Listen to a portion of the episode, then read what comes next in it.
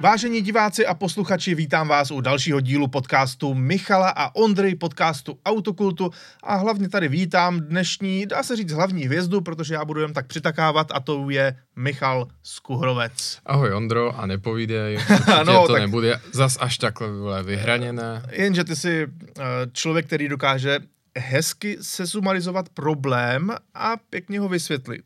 A právě proto... To budu mít na náhrobku, jo. To budeš mít na náhrobku a samozřejmě dneska se podíváme i na takový drobný náhrobek všem turbodýzlům, jelikož budeme řešit dost zásadní aféru, o, které, o kterou jste si hodně psali. Je to aféra Dieselgate, tedy věc, která je naprosto zásadní pro nejen evropský, ale také světový automobilový průmysl a dosti radikálně ovlivnila opravdu celý svět automobilů, tak jak ho máme rádi a myslím si, že ještě mnoho let ovlivňovat bude. Takže, Michale, nejdříve si asi řekneme, co to vlastně všeobecně v globálu Dieselgate je. Uh, ano, pokud se to takhle, uh, roz, pojďme nejdřív jako to rozebrat lexikálně, co to vlastně znamená diesel, za předpokladu, že posloucháte tento podcast, tak pevně věřím, že víte. Uh, tím je tedy vyjádřeno, že se to týkalo motorů poháněných naftou, že ano, ano. motorů vznětových. A gate je používáno uh, vlastně v když to řeknu v tom historicko-žurnalistickém kontextu od aféry Watergate, velké politické aféry uh, v Americe. Upřímně, mně to přijde trošku přeužívané, ale jakmile uh, už jako takové hodně velké kliše, ale takhle se to zkrátka pojmenovalo a jakmile jsou u něčeho američtí novináři, tak automaticky, že jo, to takhle slepí, že vezmou ten nový předmět a k tomu přilepí to gate. Takže proto Dieselgate. Kde se nacházíme v čase, uh, velká část vás si to dost možná bude pamatovat a je to polovina let desátých tohle z toho tisíciletí konkrétně, abychom teda už mohli rovnou začít, tak věřím, že se můžeme přesunout do toho roku 2015. Ano. Rok 2015. To nevím, jak na něho vzpomínáš ty, a já si myslím, že to byl takový relativně eh, běžný poklidný rok. Mm, já celkově vzpomínám na, ty, na to časové období zhruba tak od roku 2011 do roku 2000, eh, od roku 2011 2012 asi tak do roku toho 2019 jako na neuvěřitelně klidné období. Samozřejmě mm-hmm spoustě z vás i nám do toho mohli zasáhnout nějaké čistě jako subjektivní věci. A minimálně v tom ekonomickém a geopolitickém pohledu tak se doslova nehlo stéblo. Ano. Doslova všechno se stalo až za poslední čtyři roky.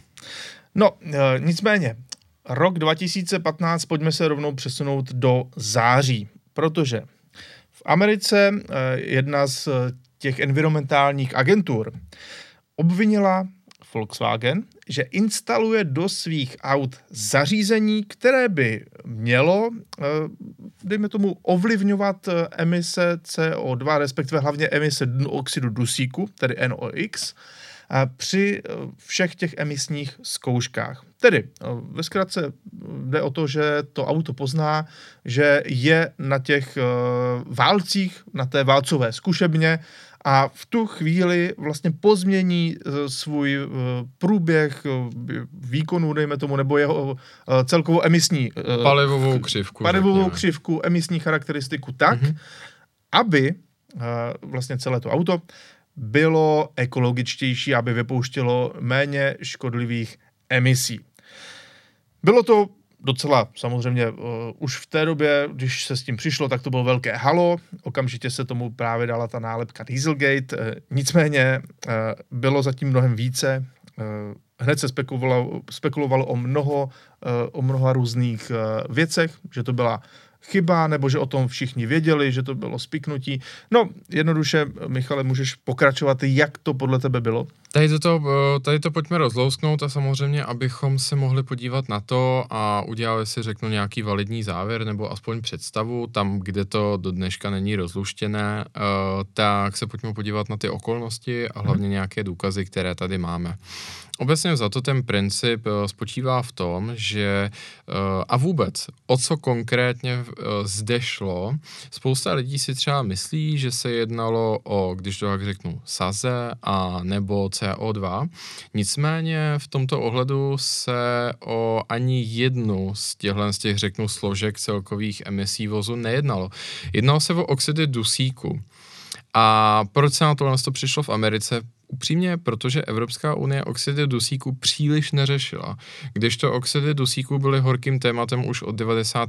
let eh, v Severní Americe a to tedy byly pod drobnohledem těch dvou agentur, o kterých tady hodně dneska uslyšíme. Uh, jednak je to Environmental Protection Agency, neboli agentura ochrany životního prostředí v Americe, velká vládní instituce. Mm-hmm.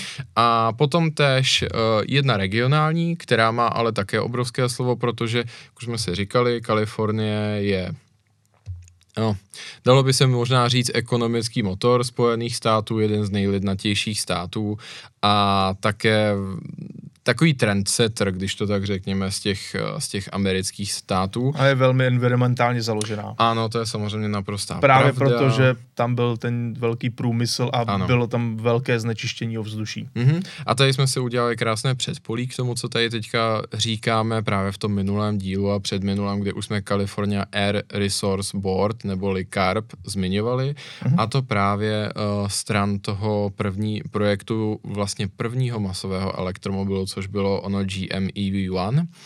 A už tady tak eh, jsme právě tuhle agenturu zmínili. Tak, a to se zpátky dostáváme do toho roku 2015 eh, a v, eh, co se týče těch oxidů dusíku, tak si tady pojďme rozkrýt ještě jeden důležitý mechanismus. Jak to vůbec to auto mohlo ovlivnit? To je možná otázka, která vám hned naskočí, protože dalo by se říct tak jako poučenější like, tak bych hned řekl, že by tam byla nějaká klapka, která to buď vede přes, tu, uh, přes ty emisní překážky v tom výfukovém potrubí nebo nevede. Ne, ono je to podstatně jednodušší v tomhle z tom ohledu, leč pořád velmi složité. Jde o to, že Volkswagenu samozřejmě, jelikož je to věc, která prodává, jelikož je to věc, která je, řekněme, environmentálně uvědomila a byl na to samozřejmě zvyklý z Evropy, kde se na to hodně dá, tak se tady nebavím o ničem jiném než o spotřebě paliva. Jenže čím nižší spotřeba paliva za předpokladu jiných, řekněme, stálých okolností, tak tím vyšší emise oxidu dusíku. Minimálně u dýzlových motorů v té podobě, jak je známe, vlastně masově vyráběné a distribuované na trhu. Ty ox- emise oxidu dusíku paradoxně klesají jakmile to auto není tak hospodárné s onou naftou. Má to samozřejmě co dočinění s celkovou efektivitou toho motoru, se e, zápalem, dosaženými teplotami a tak dále a tak dále. Eh, samozřejmě potom se to ještě řídí podle určitých dalších poměrů v motoru, jako je zdvih, vrtání a tak dále. Ale do tohle uh, problému zabíhat vyloženě nemusíme, protože známe-li tehle princip, tak si zároveň můžeme uh, vyjasnit, na co Amerika přišla, na co EPA přišla. A to právě na fakt, že ve standardním režimu je to auto velmi hospodárné, ale produkuje až 40 násobek těch původně naměřených hodnot, které byly, když to tak řekneme, v tom povolovacím letáku. Takže ono to auto to umělo samozřejmě se dostat e, na ty původní hodnoty oxidu dusíku, ale jenom za cenu hodně zvýšené spotřeby a zároveň té, kterou jaksi spotřebiteli to auto nenabízelo na prvním místě. A tady právě se nabízí ta první otázka, nemohla to být náhoda? Věděl o tom Volkswagen? Nebyla to nějaká chyba?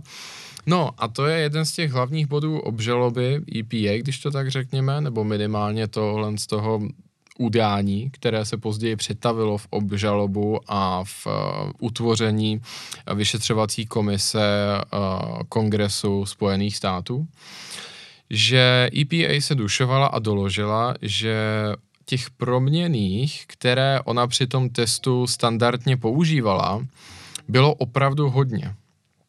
Uh, bylo to samozřejmě ve zkušebně na válcích, nebylo to za standardního provozu, hm. protože zde se pohybujeme na jisté škále. Za předpokladu, že pojedeme do standardního provozu, tak si jaksi nemůžeme zajistit homogenní podmínky a je možné, že některým těm autům při tom testu značně uškodíme.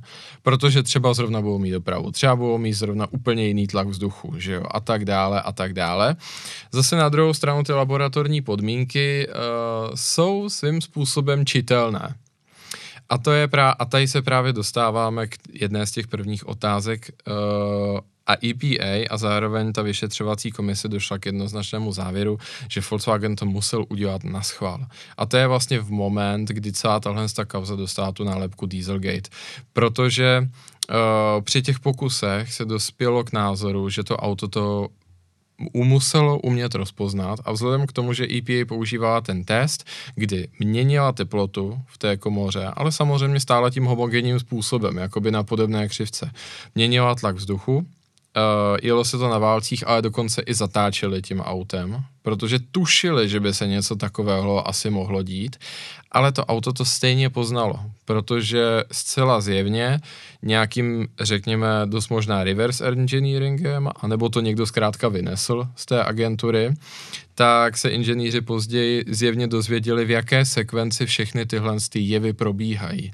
A jakmile to auto vidělo, že řekněme ta poloha plynového pedálu udělala tak, tak, tak, vnější teplota byla taková, taková, tak mu došlo, aha, já jsem asi na tom testu. A v ten moment ta palivová mapa dostala úplně jiný průběh a to auto v ten moment začalo spotřebovávat víc nafty, pro, pro, nastavili se tam i trošičku jiné hodnoty celkově, i co se týče času toho spalování a tak dále. No a to auto začalo zázračně plnit. Tak, a to jsme pořád, to jsme na přelomu srpna a září, spíš v září 2015, kdy EPA a samozřejmě americká vláda s tímto přijde. A v tu chvíli se objevují veškerá ta obvinění, přičemž okamžitě padají akcie Volkswagenu. Zároveň minister dopravy německý, tak ten se k tomu vyjadřuje, že vlastně to zná jenom eh, z novin a neví o tom nic víc, takže ten se k tomu ještě nějak efektivně nevyjadřuje. Eh, pak tady máme obvinění, že v tom všem hrál svůj roli i dodavatel těchto softwarů, což je firma Bosch. No a zároveň je tady Martin Winterkorn, tedy samozřejmě eh, šéf Volkswagenu v té době, který sám říká, že o ničem nevěděl, že nevěděl, co a jak se děje, že tohle je věc nějaká interní, se kterou on nic nemá společného. Nicméně na konci měsíce Volkswagen přizná, že aut, které mohly mít tento software nebo tohle zařízení v sobě, je eh, hodně, opravdu hodně, eh, že jsou to auta i od eh, Audi nebo od Škodovky a už v té době vyhrazují si 6,5 miliardy euro právě na to, aby se s tím nějak poprali. Je to přesně tak, protože na začátku se vycházelo z toho, že to bude otázka čistě amerického trhu a ten původní odhad hovořil o nějakých 6, 500 až 600 tisících aut. A bylo to poměrně úzce vymezené, byla to Jetta, Passat, Golf a později Audi A3, což by dohromady dávalo zhruba těch 600 tisíc aut na tom americkém trhu. Nicméně, jak Ondra právě řekl, uh, Volkswagen ten odhad vlastně nápravy všech škod zvedl na 6,5 miliardy euro v momentě, kdy se ukázalo, že ten software značně pomáhal i testům uh, v, pro evropskou homologaci. Ano, protože tím, samozřejmě ano, okamžitě se to vyzkoušelo. Ano, a tím pádem, že počet těch postižených aut je již 11 milionů. A přesně jak Ondra říkal, tak také Martin Winterkorn poprvé vydal ono oficiální prohlášení, kdy přiznal, že Volkswagen udělal chybu. Ale co je teďka zajímavé, Martin Winterkorn nepřiznal, že udělal chybu on a začalo, a ty se začal skládat ten narrativ, o tom ten narrativ, který zne, eh, vzešel od Volkswagenu, o tom, jak to vlastně celé bylo. Vyšetřovací komise koncernu postupuje dál a důležité je zde i uh, jméno pana Horna, což byl šéf Volkswagenu v Americe. A ten právě spolu s Winterkornem představil ten narrativ, že uh, tyto oni říkají devices, neboli jako zařízení, zařízení. ale on ano. to byl ve skutečnosti software, jinak to byla normální řídící jednotka toho vozidla. Uh, takže byly do těch vozidel instalovány nebo respektive vyvinuty a zařazeny do toho výrobního programu pár inženýry, které oni nazvali doslova utrženými ze řetězu a že se vůbec nejednalo o korporátní rozhodnutí. Přeleváme se do listopadu, kdy se zároveň ukazuje, že problém mají i 3 litry tím se po, o, značně prohloubil ten problém. Ne tolik absolutně, co se týče počtu těch vozidel třeba i na tom evropském trhu, protože tam pořád dominovaly samozřejmě, co se týče počtu vyrobených aut, ty dvoulitrové věci. Nebo jedna šestky. Přesně tak. tak ale uh, pro ten americký trh to mělo docela značné konsekvence, protože musíme si uvědomit, že od takového roku 2009, kdy se začalo o spotřebě paliva dosti mluvit i v tom americkém prostoru, tak Volkswagen se tam rozhodl tu ofenzivu tlačit právě uh, po té cestě TDI, a měl spoustu reklamních materiálů, na kterých stálo prostě TDI, Clean Energy a tak dále. A on si přece vzal, ještě předtím, než mu to takhle strašně bouchlo ještě v rukou, on si přece vzal, že Američany naučí, že diesel je čisté palivo. Přičemž v Americe diesel vůbec není vnímáno jako palivo a tradičně nebylo, které by se hodilo do osobních vozů. Diesel je tam vyhrazen vždycky prostě uh, zemědělským strojům, nákladním vozidlům, a to jenom některým, když to tak řeknu, a, těm a armádě. A heavy daty trakům některým. Přesně tak. Ale ani tam to není pravidlo. Přesně tak. Ale jakmile se do toho přidali ty 3 litry, tak se nám to o něco více nafouklo i na tom americkém trhu a spadl do toho třeba i poměrně čerstvý Cayenne 3.0 TDI, Volkswagen Touareg a Audi Q7 což byla auta, která samozřejmě vůbec jako se s dvoulitrem dieselovým nenabízela a tím spíš ne v Americe. No, v ten moment už se odhad celkových těch škod vystoupal na 90 miliard dolarů, protože je, ačkoliv ono to nebude tak pesimistické, jak si potom se sumírujeme na konci, tak v ten moment ta očekávání jsou když to tak řeknu, stran Volkswagenu na tom opravdu tvrdém chladném dně, jelikož se ukazuje, jak moc tohle to bylo institucionální a jak moc celý ten problém nebyl nahodilý, ale jak prostě byl Volkswagen v tomhle tom ohledu prolezlý. A tady se hned dostaneme k eh, takové chronologické odbočce, která věřím, že bude zásadní, kdy skočím o 10 let, ale dá se říct, co tomu ještě, co ještě dalšího se stalo v tom listopadu. Uh, je jasné, že se budou očkodňovat spotřebitele. Uh, jako první jim Volkswagen dal uh, Visa platební kartu nabitou na 500 dolarů a dalších 500 dolarů jako útratu v dílerstvích Volkswagenu. A taktéž slíbil, že se budou přehrávat softwary a že se budou dělat drobná technická vylepšení, nebo spíš vyhoršení na těch automobilech, aby teda bylo dosaženo těch anoncovaných emisí, leč samozřejmě do jisté míry na újmu té spotřebě. Zajímavé je, že v tuhle tu chvíli se ještě nehovoří o to, nebo respektive nejsou tak zjevné ty propady v prodejích. Ty nastaly až v prosinci a dalších měsících, ale můžeme si prozradit, že to bylo poměrně drtivých 25 a více procent. A samozřejmě spousta spotřebitelů byla nešťastných, uh, jelikož ta 500 dolarová kartička nevykompenzovala to, co se stalo hned poté a to je, že ta auta se na tom trhu stala virtuálně bezcena. A to si tady musíme uvědomit jeden naprosto zásadní rozdíl mezi americkým a evropským trhem a k němu se ještě vrátíme. Uh, jak bych to tak řekl? Ten americký trh obzvlášť, a tady jsem opět rád, že jsme se udělali to předpolí a že tady v minulém díle Ondra tak krásně poreferoval o té knižce Unsafe at Any Speed, ten americký trh má takového, když to tak řeknu, uvědomělejšího spotřebitele. Jinými slovy, jakmile někdo a nedej bože právě vyšetřovací komise koncernu řekne, že něco je nebezpečné, nevhodné a tak dále, tak prostě o to všichni dají ruce pryč, jako vůbec na to nechtějí ani šahat, nic s tím mít společného a začnou strašně vyvádět.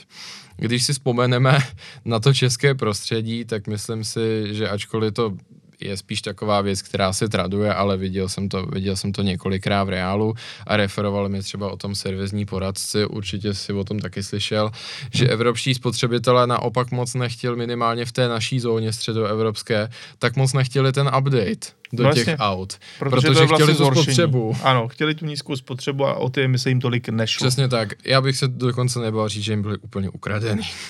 Přesně tak. Takže uh, to se v Evropě vůbec nestalo, naopak ta auta bez té úpravy dieselgateové tak na malou chvíli vyskočila a byla cenější než ta upravená auta, ale američtí spotřebitelé se opravdu mínili přes noc těch aut zbavit.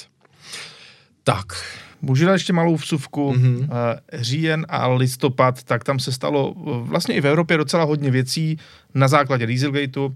Francie a další státy se rozhodly, že budou celou tuto aféru vyšetřovat.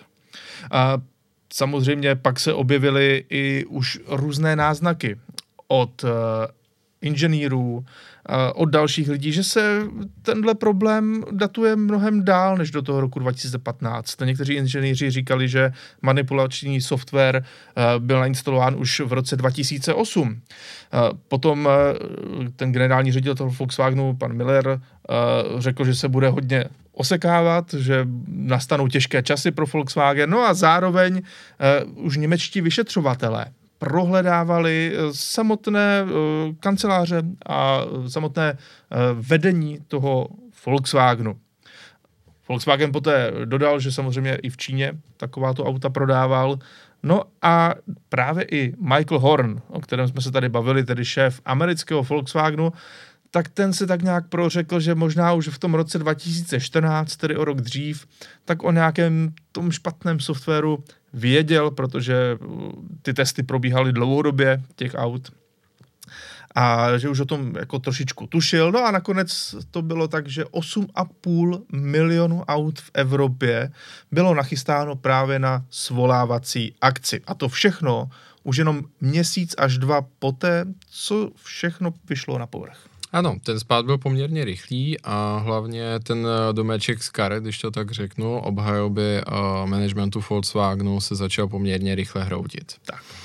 A ty si tady zmínil jméno Matthias Miller, což je poměrně důležité, což do té doby byl CEO Porsche. Uh, ten byl rychle jmenovaný, protože Martin Virtekon v těch následujících měsících poměrně rychle odstoupil. Hned v tom září rezignoval. Ano, ačkoliv sám nepřiznal vinu, mm-hmm. svoji osobní, ano. tak on odstoupil. A uh, poměrně záhy se ukázalo, že to bylo bez pochyby moudré rozhodnutí. Velmi.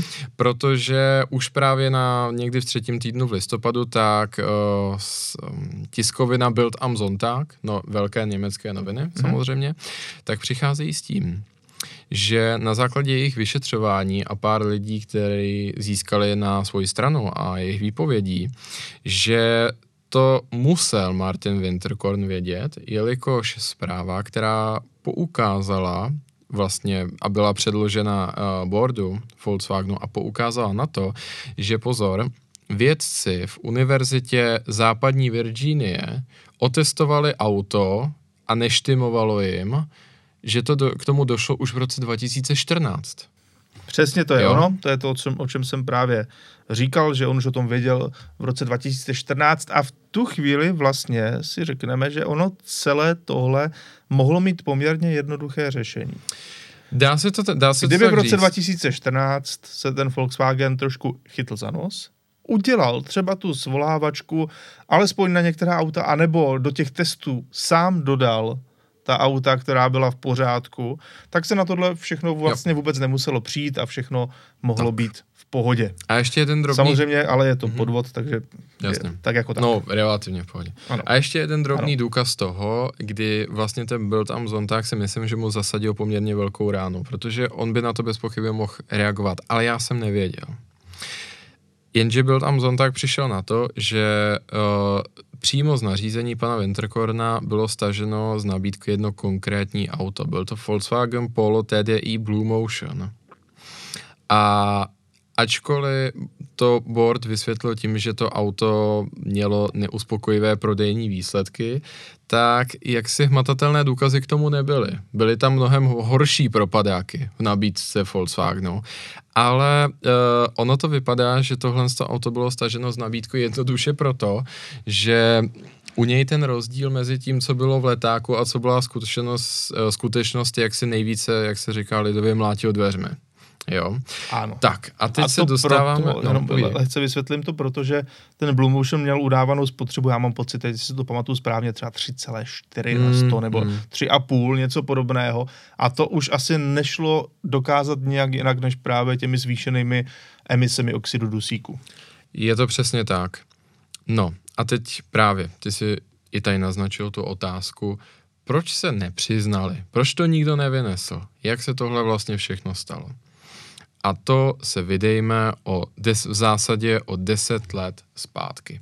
Protože celý tohle ten případ, a dalo by se říct i potažmo ten náš podcast, nebo minimálně tu kostru, jak se tady snažím vystavět, tak eh, to je zároveň velmi ilustrativním příkladem do oboru dá se říct corporate governance, který spojuje otázky um, ekonomie a otázky psychologické a sociologické, protože když se tak řekněme, tak ta firma je určitá společnost ve společnosti, ano. že ano. A jakkoliv máme určité zákony, jakkoliv jsou určité tržní zákonitosti, tak prostě ta firemní kultura si kolikrát dělá, co chce, když to tak řekneme. A je, je určována, je směrována prvky, které jsou uh, dost často chaotické a dost často na sobě nezávislé, když to tak řekneme. No a teď se k tomu konečně podíváme. Že jsme v tom roce 2015 a teďka vás to možná jako překvapí, nebo, nebo možná, že to máte v hlavě srovnané a v ten moment klobouk dolů, ale je nutné si uvědomit jednu věc, kdy došlo k provalení Dieselgateu ve třetím a čtvrtém kvartále 2015 co se stalo na začátku roku 2015? Na začátku roku 2015 definitivně skonal pokus Ferdinanda Pěcha ovládnout Volkswagen ze strany Porsche. On rezignoval na jaře roku 2015.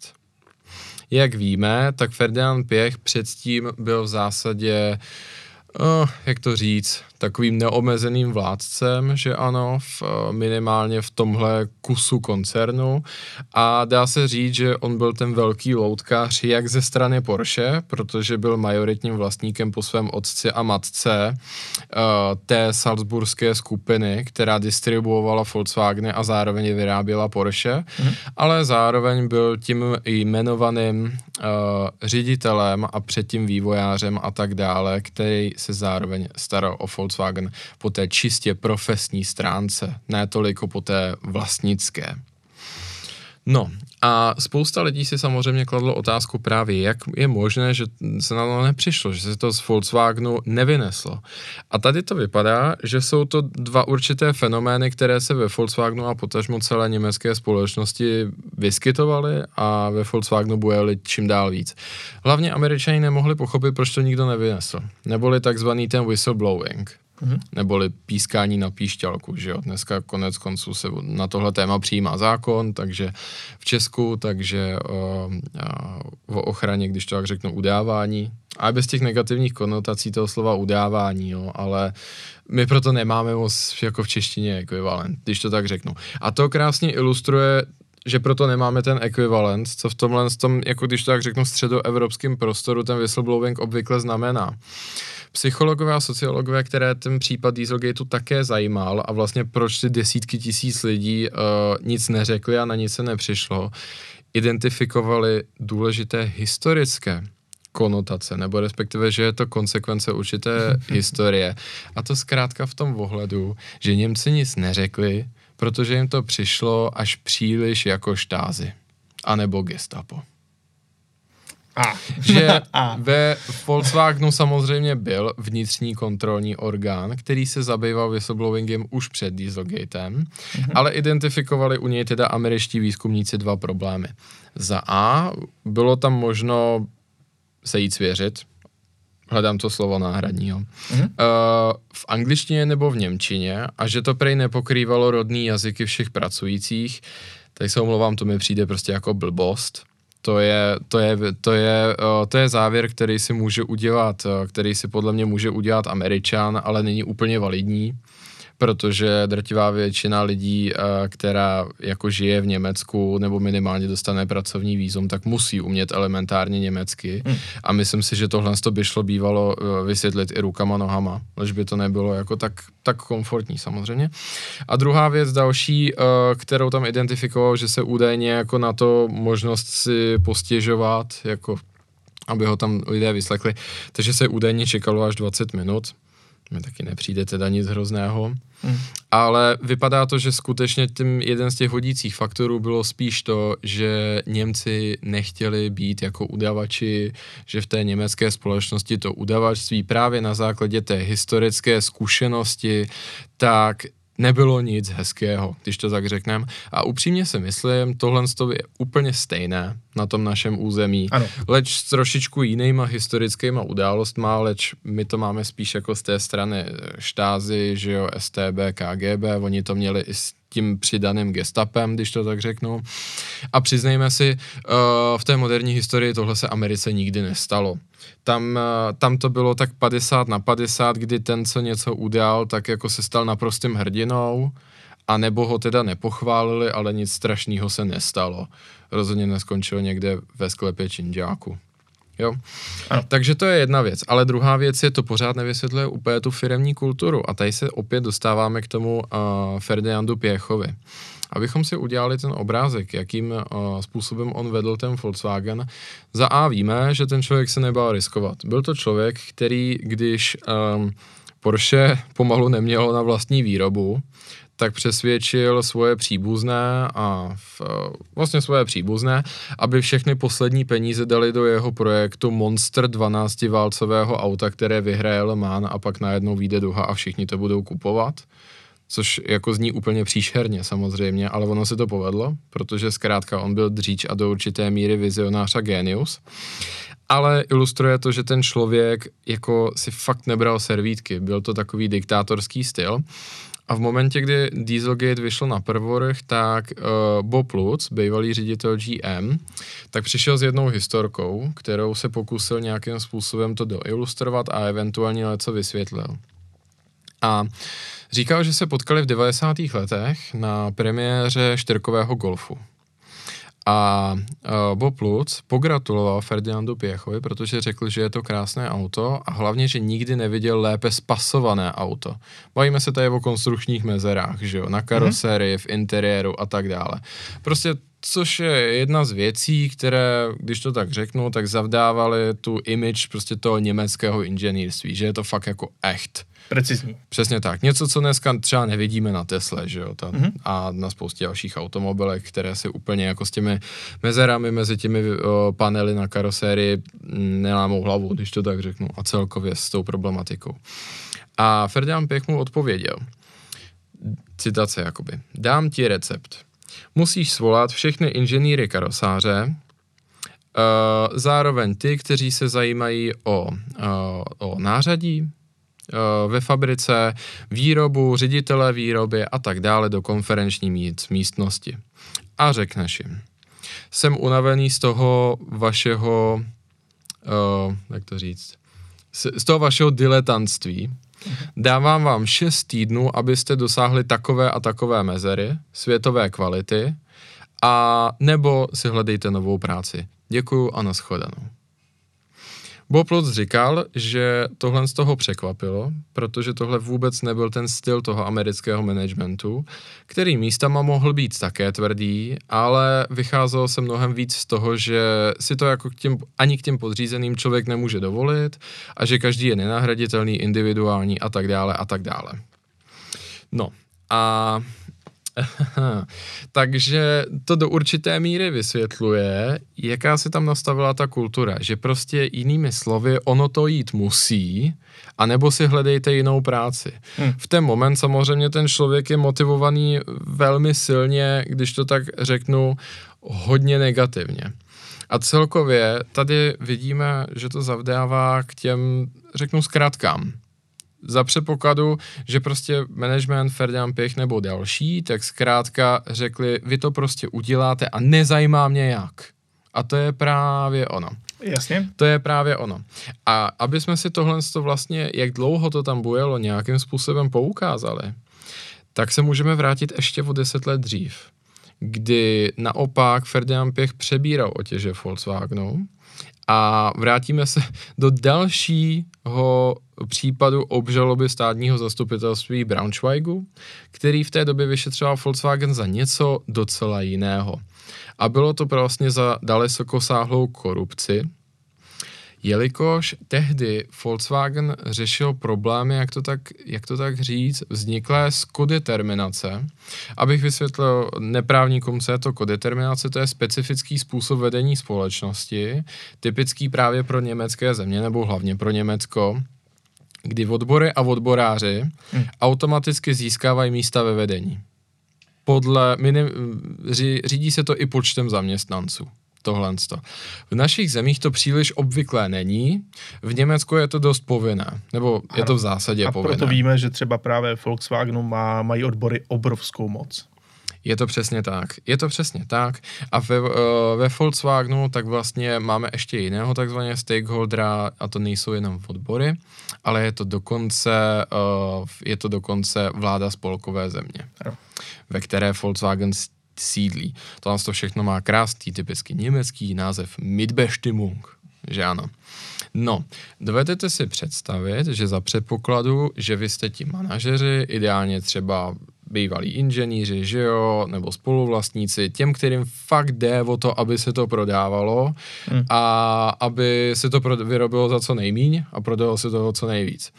Dovedete si představit, že uh, to, že tam musíte sedět s odboráři, který ano, jako nechci je tady dehonestovat a říct, že jim nejde o blaho společnosti, ale dokud se navyšuje můj plat, tak mě ten zbytek zas až tak netrápí jo, když to tak řeknu. Ano. A v tomhle z tom ohledu netlačí jakoby úplně přímo proti tomu zbytku toho boardu, ale minimálně tak jako bokem. No a spolková vláda tu už zajímá úplně jiné věci, že jo. Tu zajímá jako na jednu stranu dividenda, ale samozřejmě environmentální aspekt a tak dále. Blaho a tak společnosti. Dále. Blaho společnosti. A podle toho, kdo je zrovna u vlády. Když hmm. tam budou ty levicovější orientovanější, tak bez pochyby, že jo, vám tam budou vnášet témata jako počet míst ve školkách, že ano, ano. Z, uh, uhlíková stopa fabriky a tak dále a tak dále. Uh, myslím si, že tehdejší management Volkswagenu by tohle to mohl do určité míry označit jako takový retardér na cestě. Hmm. A v tomhle tom ohledu uh, ještě vlastně před tím nástupem Ferdinanda Pěcha, ale i za něj, přiznejme si, tak tam vznikly, uh, když to tak řeknu, cestičky a zkratky, jak se s tím a s tím vypořádat. A byly to zábavné zkratky, když to tak řeknu. Během jednoho výletu do Lisabonu v roce 2003 si jeden z těchto manažerů poručil, že by chtěl mladou a zábavnou snědou dívku. A proto jedna z asistentek samotného bordu Volkswagenu, která tím s tím byla pověřená, tak musela splnit tento úkol a takovou najít. Aha. A dokonce, a nebylo to, nebylo to, že by to platila ze své peněženky nebo tak, v té době už se vytvořily i takové šedé fondy, které měly, když to tak řeknu, velmi, velmi prazvláštní a nerozluštitelné názvy a sloužily na placení všech těchto z těch zábavných věcí, když to tak řeknu, zábavných v uvozovkách, jo. A jakým způsobem se mimo jiné ty fondy třeba plnily? Volkswagen některé svoje subdodavatele nutil, aby si navyšovali tu cenu těch subdodávek a pak Volkswagenu platili zpětně, nebo respektive ceřiným firmám, který byly a nebyly součástí Volkswagenu. Jasně. Tím a s tím způsobem ta vědra těch peněz právě třeba na brazilské prostitutky jako plnili. No a pak se stalo třeba něco takového uh, a ona z, toho, ona z toho Lisabonu byla první třídou nalifrována do Paříže, na další zasedání boardu Volkswagenu, aby zde opět tomu stejnému eh, člověku asistovala, jenže co s manželkou, že jo, když už se letí do Paříže. Manželka z těch samých fondů dostala kupon do butiku Hermé, aby si zde nakoupila luxusní kožedělné zboží, no, v Paříži. Výborně. A úplně to stejné, úplně to stejné se dělalo se všemi odboráři. Odboráři byli posíláni do, celý, do všech koutů světa, včetně Karibiku, všech těch z těch luxusních destinací, kde pod různými vlastně krycími akcemi, tak tam byla zároveň lifrována tahle zábavná děvčata, A uh, aby se manželky neptali, co se děje a jako čím se tam zabývají, tak ty byly systematicky posílány do jiných míst z kupony do luxusních butiků. A to se bavíme fakt o těch nejdražších. Ty lidé, kteří byli v tomhle tom případu vyslýchány, tak hovoří, že to byly, a to tehda jako tisíc euro bylo něco jiného, že v roce 2003. No to jo. Že to byly desetitisíce a sta tisíce euro týdně na všechny tyhle ty věci. Dovedete si pak představit, že na těchto zasedání si samozřejmě úplně ty meritorní věci, nebo minimálně, když jako ten standardní board, ne, ten kodetermino, ne ta jeho kodeterminační část, prostě potřeboval něco protlačit, tak, ehm, tak eh, ty odbory nekladly moc velký odpor. Sociálně demokratický poslanec Hans-Jürgen Uhl Eh, který byl mimo jiné součástí uh, vlastně, řeknu, komise pracujících do roku 2006, který mimo jiné dostal pokutu za to, že se na několika těchto z těch místech ukázal a vlastně ne pokutu, trest vyloženě, peněžitý trest, když to mm-hmm. tak mhm. řekneme, tak během svého přiznání a slyšení u soudu řekl, všechno se centralizovalo kolem jednoho jediného tématu, sex. Tak. tak. Ano. A tak je to s Volkswagenem. Přesně tak. A už v roce 2006, a to je zajímavé, že už během tohle z toho soudního případu, tak se ukázalo někde, že jo, během těch devíti let, tak už hmm. kolovala jedna věc, která se mimo jiné znova našla v roce 2020. Existoval už v roce 2006 PowerPointový soubor, který vysvětloval, že potřebujeme, že Volkswagen potřebuje dostat evropská dýzlová auta do Ameriky, identifikoval to hrdlo lahve, ten problém, což jsou oxidy um, dusíku. Uh, jo, jo, dusíku uh-huh. a zároveň navrhl, jakým způsobem by právě šlo vysledovat to, ten měřící cyklus. Takže ta myšlenka tam byla zakořeněná už opravdu hodně dlouho. A to, že v zásadě na Vánoce 2015 z Volkswagenu předstoupil jeden z inženýrů a slavnostně právě během té obžaloby v Americe prohlásil, že to celé byl jeho nápad, že vůbec nikoho neposlouchal a jenom aby dostal vánoční prémii, takže naprogramoval tohle dílo zla. Tak jako v ten moment jako se můžeme samozřejmě o tom soudit lecos, ale myslím si, že těžko o tom udělat jiný obrázek, než že to byl obětní beránek, kterého prostě někdo donutil něco takhle bizarního říct, i vlastně když si uvědomíme, kolik, jaké množství těch inženýrů a těch rukou, které na, vlastně ano. na všechna ta, ta technická řešení sahalo, tam bylo. No a teďka ještě, abych tomu nasadil korunu. Tohle to všechno víme, že se dělo tímhle s tím způsobem během toho masivního růstu Volkswagenu do roku 2015 a stejně tak masivního růstu Porsche jsme se dostali až do toho roku 2015, kdy uh, Ferdinand Pěch prohrál, dá se říct, ten boj s tím Winterkornem. Jakým způsobem ho prohrál? Se zase dozvídáme z historie automobilky Porsche. Fer, dle mého skromného názoru Ferdinand Pěch opravdu měl na to za pomocí automobilky Porsche ovládnout Volkswagen, nebo respektive mm-hmm. takhle ne Ferdinand Pěch, ale rodina Porsche měla na to ovládnout um, Volkswagen. Volkswagen ze strany Porsche, ale nepovedlo se to. A naopak Winterkornovi se povedla jedna divoká politická karta, kterou zahrál.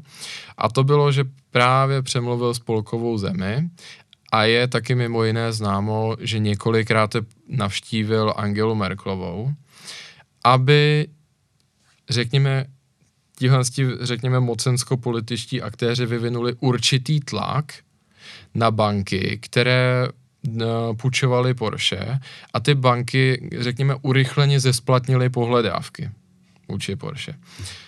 A teďka taková otázka do éteru.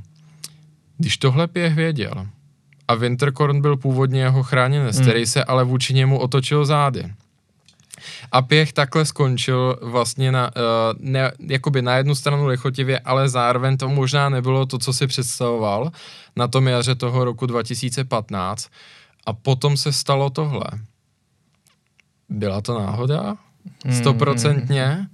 Bylo, bylo to to, že Winterkorn už jako ten, jako ten Ikarus tak příliš jako byl sebevědomý a tak příliš jako letěl slunci, až se mu ta vosková křídla roztekla A nebo tomu, a nebo tomu pomohlo tohle.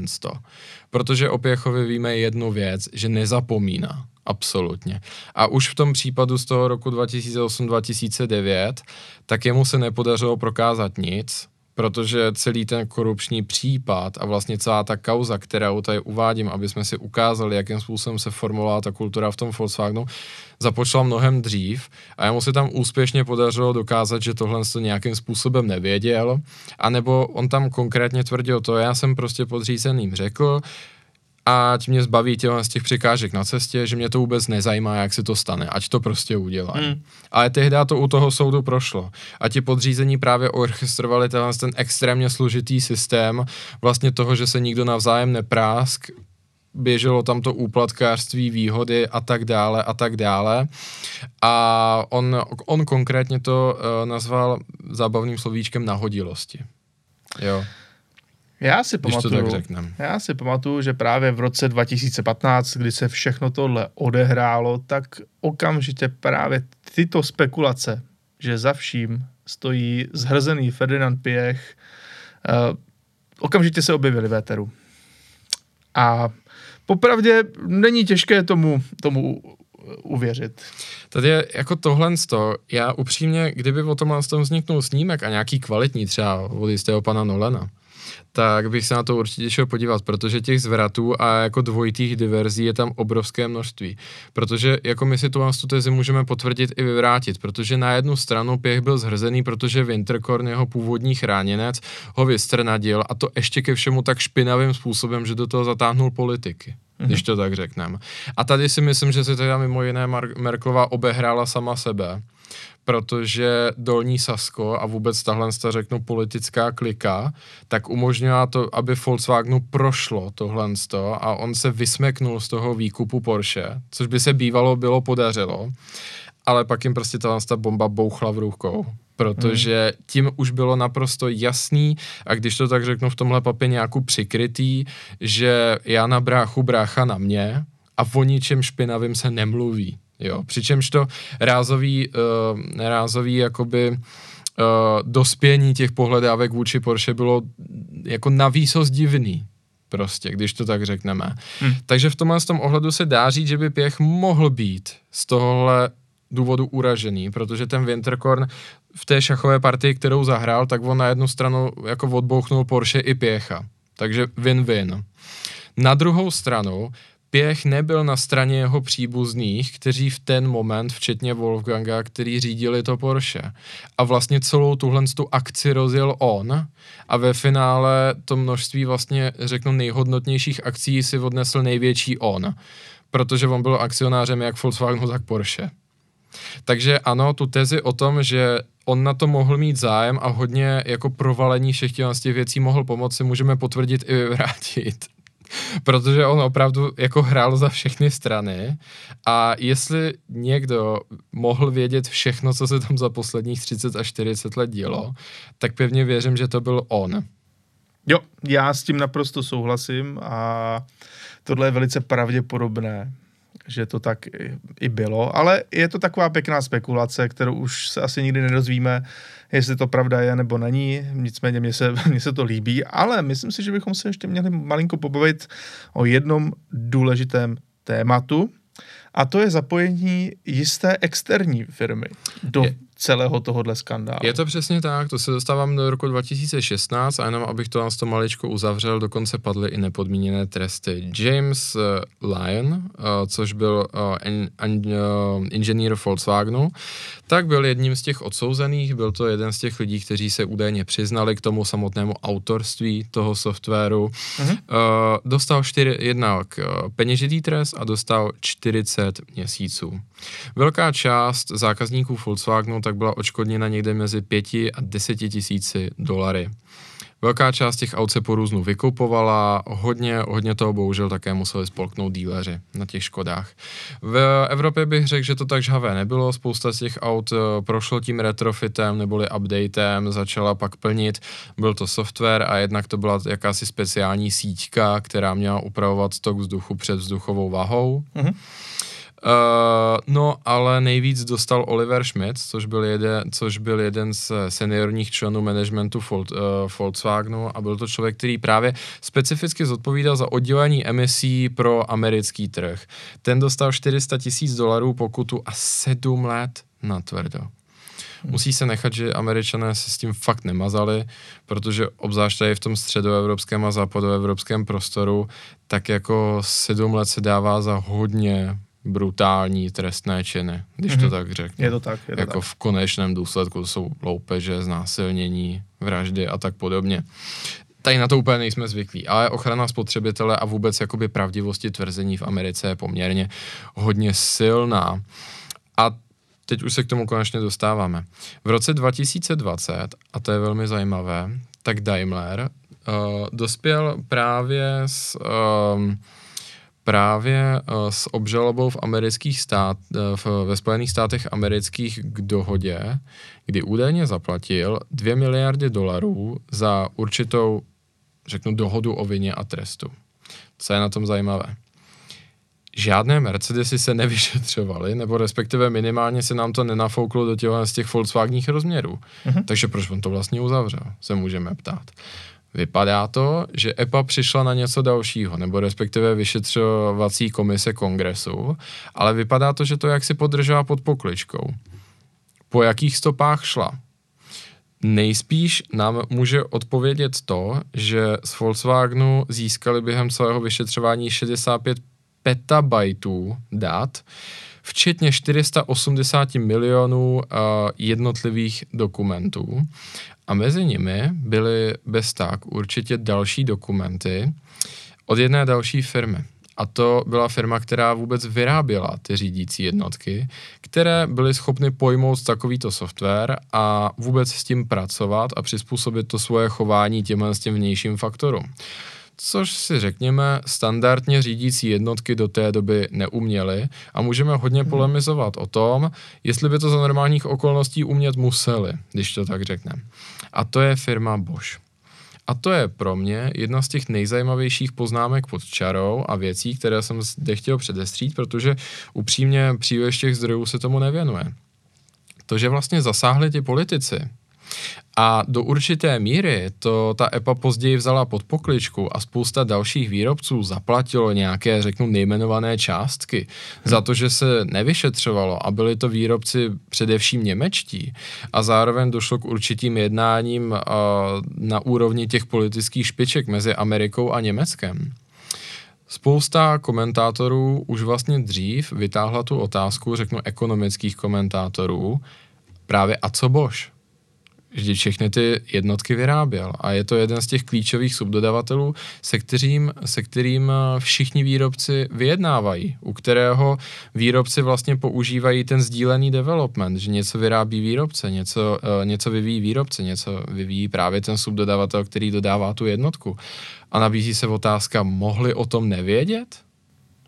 To docela těžko, ale teoreticky, jestli dodávají něco na míru, třeba se neptají, ale na druhou stranu to tam asi tomu technikovi musí dojít, k tomu inženýrovi, který no. to vyrábí. A hlavně teda už v roce 2016 právě uh, okamžitě v tom září se objevily první podezření, že za to mohl i dodavatel Bosch, ale Bosch to okamžitě vyvrátil a od té doby se o tom už v podstatě tolik nemluvilo a ten Volkswagen to tak trošku vzal na sebe. Je to přesně tak a hlavně si můžeme právě jakoby uh, položit tu otázku, jak to, že to najednou u toho Boše prostě tak rychle záslo, bez dalších jakoby vyšetřování a tvrzení a tak dále. Hmm. No, když se podíváme na tu pozici toho Boše, Reálně se totiž hovoří o tom, že ono vlastně to zlaté vejce toho německého průmyslu nejsou třeba tolik ty automobilky, ale subdodavatele. Protože německý autoprůmysl samozřejmě produkuje auta, produkuje hmm. jich nemálo a prodává je spotřebitelům. Ale ve všech těch, z těch autech jsou uh, součástky od německých subdodavatelů. Ale tyhle součástky jsou i v japonských autech, i v amerických autech a v poslední době i v čínských autech. Takže co by reálně Německo bolelo víc? Ztráta těch subdodavatelů? anebo ztráta těch výrobců? Kdo reálně to břemeno toho trestu a pošramocení pověsti unese lépe. Co je vlastně žádoucí?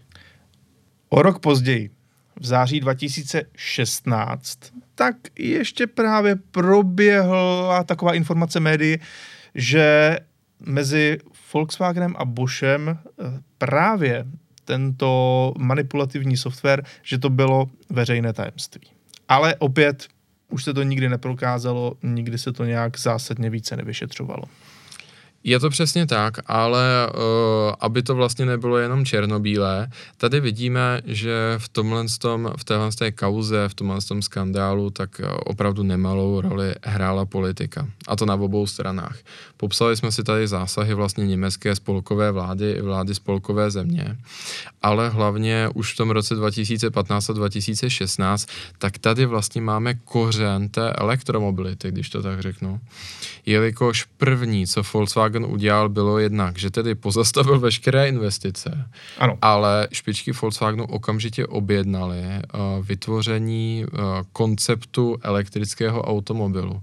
V ten moment taky. to byla jenom plastová skořápka, když to tak řekneme. A navíc uh, opravdu okamžitě, byl to myslím duben 2016, tak uh, vyhlásili, že budou stavět svoji vlastní fabriku v Německu na automobilové baterie, a teď tady myslím do elektromobilů, a to právě v reakci na Dieselgate a taky v reakci na to, že eh, byli do té doby závislí na Číně, což už eh, tolik nechtěli.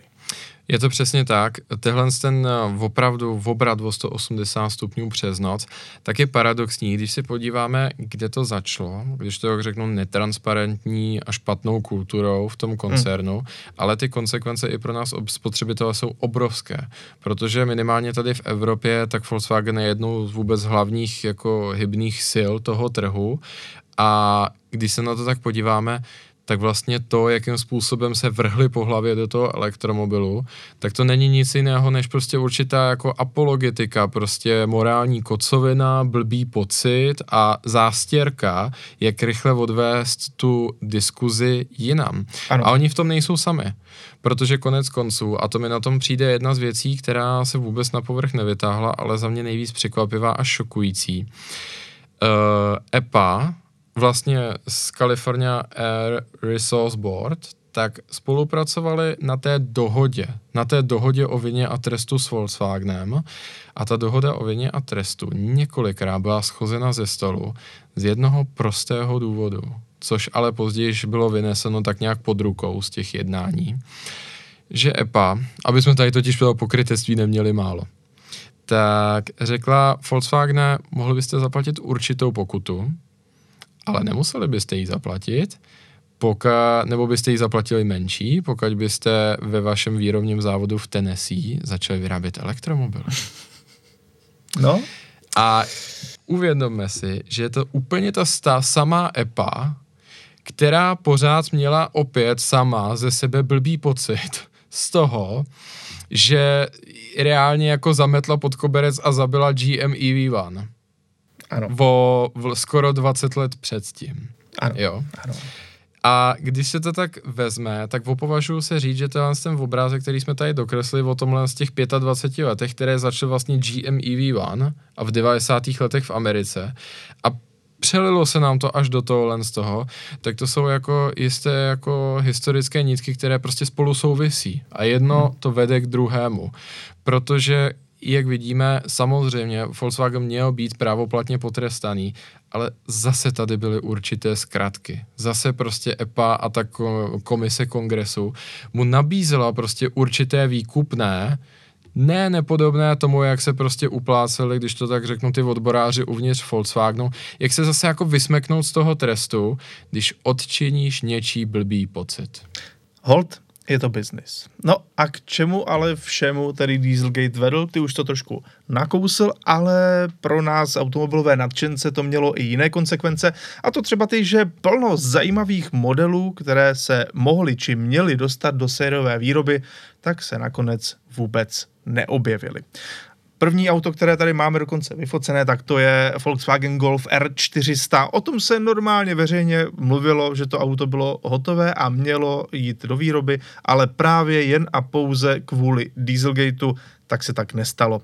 Ale víme i o dalších modelech. Nedávno jsme probírali v našem podcastu třeba Volkswagen XL1 Sport, tedy uh, auto, které snoubilo lehkou konstrukci elektrické elektrifikované XL1, tedy to auto, které mělo udávanou spotřebu 1 litr na 100 km, eh, s motorem z Ducati, tedy s tím motorkovým vysokotáčkovým motorem. Byl to takový malinký kapesní supersport právě jen a pouze pro ty nadšence. No ale máme tady další auta. Naftový Cayenne druhé, respektive třetí generace, nicméně druhé naftové. Eh, tak tady to auto bylo hotové s naftovým osmiválcem a opravdu nakonec se neobjevilo, byť eh, třeba někteří lidé říkali, teď já jsem na tom pracoval, dokonce v našich komentářích někdo říkal, teď já si to pamatuju, já jsem na tom autě dělal.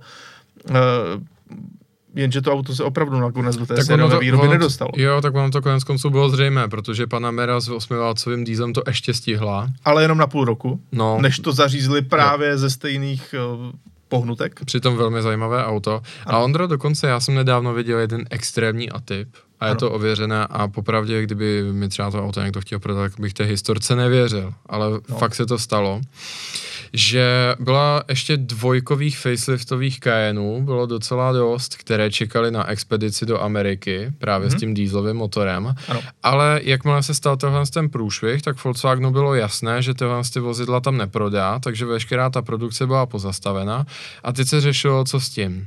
Samozřejmě jako jako dobří hospodáři, tak by to ne, nenechali u kontejnerů, nebo by to hmm. jako neslisovali, tak si představ, a takové vozidlo se dostalo i na český trh, že to auto už mělo na karoserii vyraženo uh, americký vin, a bylo původně postaveno s těmi americkými prvky, což jsou hmm. jinak nastavená světla, že jo, ty, uh, ty uh, oranžové odrazky a tak dále, že jo, červené blikače. Jasně, ale poslalo se to k dílerům, za, za zvýhodněných podmínek a k těm autům přišel kit, který je přestavil zpátky na tu evropskou specifikaci, ale to americké vinko už jim zůstalo.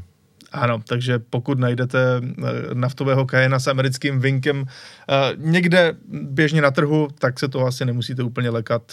Pravděpodobně to bude standardní věc. Bude to pár jednotek kusů, dost možná, nebo hmm, desítek. Já si myslím desítek, klidně. Desítek, Ta jako, auta se přece jenom vyrábí ve větších sériích. Mm-hmm. No, ale samozřejmě pak je tady ten nástup té elektromobility, ono, řekněme, trošku sebemrskačství, kdy hmm. oni sami prostě řekli, dobře, tak my máme skandál s tím, že jsme udělali takovouhle chybu, že jsme udělali ten eh, software, že jsme podváděli a podváděli jsme právě na čem? No na emisích. Tak to musíme co nejvíc napravit a právě tam přišla ta retorika s tím, že uh, budou stavět v podstatě už skoro jenom elektrická auta, že to bude páteř nabídky, že to bude právě to, co se bude nejvíc prodávat, třeba jako tady Volkswagen ID3. Nicméně dneska, zrovna to bylo nedávno, uh, v médiích, tak uh, víme, že zase naopak uh, teďka šéf Volkswagenu říkal, že bacha hoří střecha, nedaří se nám to. Ta sázka na jednu kartu byla trošku špatná, trošku milná a musíme všichni zase zpátky nohama na zem. Takže uvidíme, jak to všechno dopadne, nicméně je to už velmi rozjeté. Elektromobily mají bez pochyby svoje místo i na automobilovém trhu, protože prostě pro některé lidi a pro specifické použití jsou ideální a, ale ne pro každého, alespoň z našeho pohledu. Takže eh, v tom ohledu už to ten Volkswagen zase možná trošku jako přehnal s tím sebemrskačstvím a teďka se tomu snaží uh, dát nějakou rovnováhu. A upřímně nepřijde ti, že je to takový vzor, který se v té německé historii ano. jako opakuje, ano. že něco přeženu a tak ano. to teda zváhnu na druhou stranu a zase to přeženu? Ano. Naprosto na to nemám co jiného říct. A myslím si, že pro Němce je to trošku typické. Teď vlastně je to i právě s těmi environmentálními, eh, řekl bych, eh, různými protesty, kdy se to vlastně zvrhlo úplně příšerným směrem a teď zase si myslím, že nastane ta druhá, ta opačná stránka, kdy se proti tomu zavede nějaký přísný zákon a To je právě otázka, to se musíme nechat překvapit. Tak. Nepříjemné je, že bohužel Němci umí velmi negativně překvapit, let Hmm. kdy třeba přes noc, že jo. Přesně tak. Ale uvidíme, tak to zkrátka je. My jsme Ano. se dneska aspoň dozvěděli, co jsou vlastně ty vektory, které nějakým způsobem ten vývoj určují až do dneška. Hmm. Uvidíme, kam se to potáhne dál. Ano, mimochodem ještě k tomuhle našemu tématu zrovna jsem viděl, nevím, jestli to byla reálná reklama, ale bylo tam Volkswagen široko TDI a bylo tam napsané, že uh, from Berlin to Warsaw in one tank. Uh, no to je ta reklama, kterou vytvořil Jeremy Clarkson tehdy v Ano, Top Gearu. ano, ano, ano. Jo, jo, tak jo. pardon, já jsem si věděl, já jsem věděl, že to nebude pravý, ale líbilo se mi to. Mm, takovýhle povícero, tak konec konců v tomhle tom ohledu prostě můžeme říct, jakoby, že Volkswagen je neuvěřitelně inovativní automobilka. Já si myslím, že můžeme říct, že její produkty máme rádi. Uh, konec konců evropské hospodářství by bez nich hodně, hodně utrpělo. Dá se říct extrémně. Ano. Ale prostě ta historie je turbulentní, no. Od, uh, od prodávání Hitlerova vozu hippíkům, přes, uh, přes další různé eskapády, paradoxně asi nejklidnější byla ta 70. a 80. léta, uh, pionýrství v Číně, kdy vlastně Volkswagen a Audi se staly naprostým synonymem vůbec automobilů v Číně. Ale zároveň jim dali veškeré to know-how. Přesně tak. Po, po slavnostní vyhnání z Číny Ano, až právě po dalekosáhlou korupci v těch nultých letech, Dieselgate a teďka možná nějaký Bettergate, IDgate, protože zdá se, že tohle úplně ekonomicky nefunguje. A vlastně nejžhavější zpráva je ta, že eh, teďka ku příkladu občané němečtí v eh, jednom daném regionu má si eh, vyhradili rozhodnutí referendem o nové bateriové továrně a naprostá majorita podle, při, podle odhadů to míní odmítnout. Hm. Takže, to, takže to skoro vypadá, jako by se právě německé hospodářství zase zahánělo do slepé uličky, ale to se musíme nechat překvapit. No a to tedy byl Dieselgate. eh, Velká aféra, která ovlivnila v podstatě veškeré evropské motoristy nebo většinu z nich a ovlivnila chod světového automobilového průmyslu. To bylo naše shrnutí a pokud se vám to líbilo, tak nám to napište do komentářů, anebo k tomu přidejte svůj názor. Ať už na Ferdinanda Pěcha, na Bosch, na veškeré ty jednotlivé věci, které v tom byly zakomponovány. Winterkorna, Winterkorna. Uh, že jo, Apple Ano. a tak dále. A Napište tak nám dále. to do komentářů na YouTube kanále Autokult.cz, tedy to je pro, pro vás, kteří nás pouze posloucháte na, v rámci těch podcastových platform, ale my samozřejmě děláme tohle i ve videoformě a doufáme, že se s vámi tedy opět sledáme za týden. Děkujeme za pozornost a hezký den.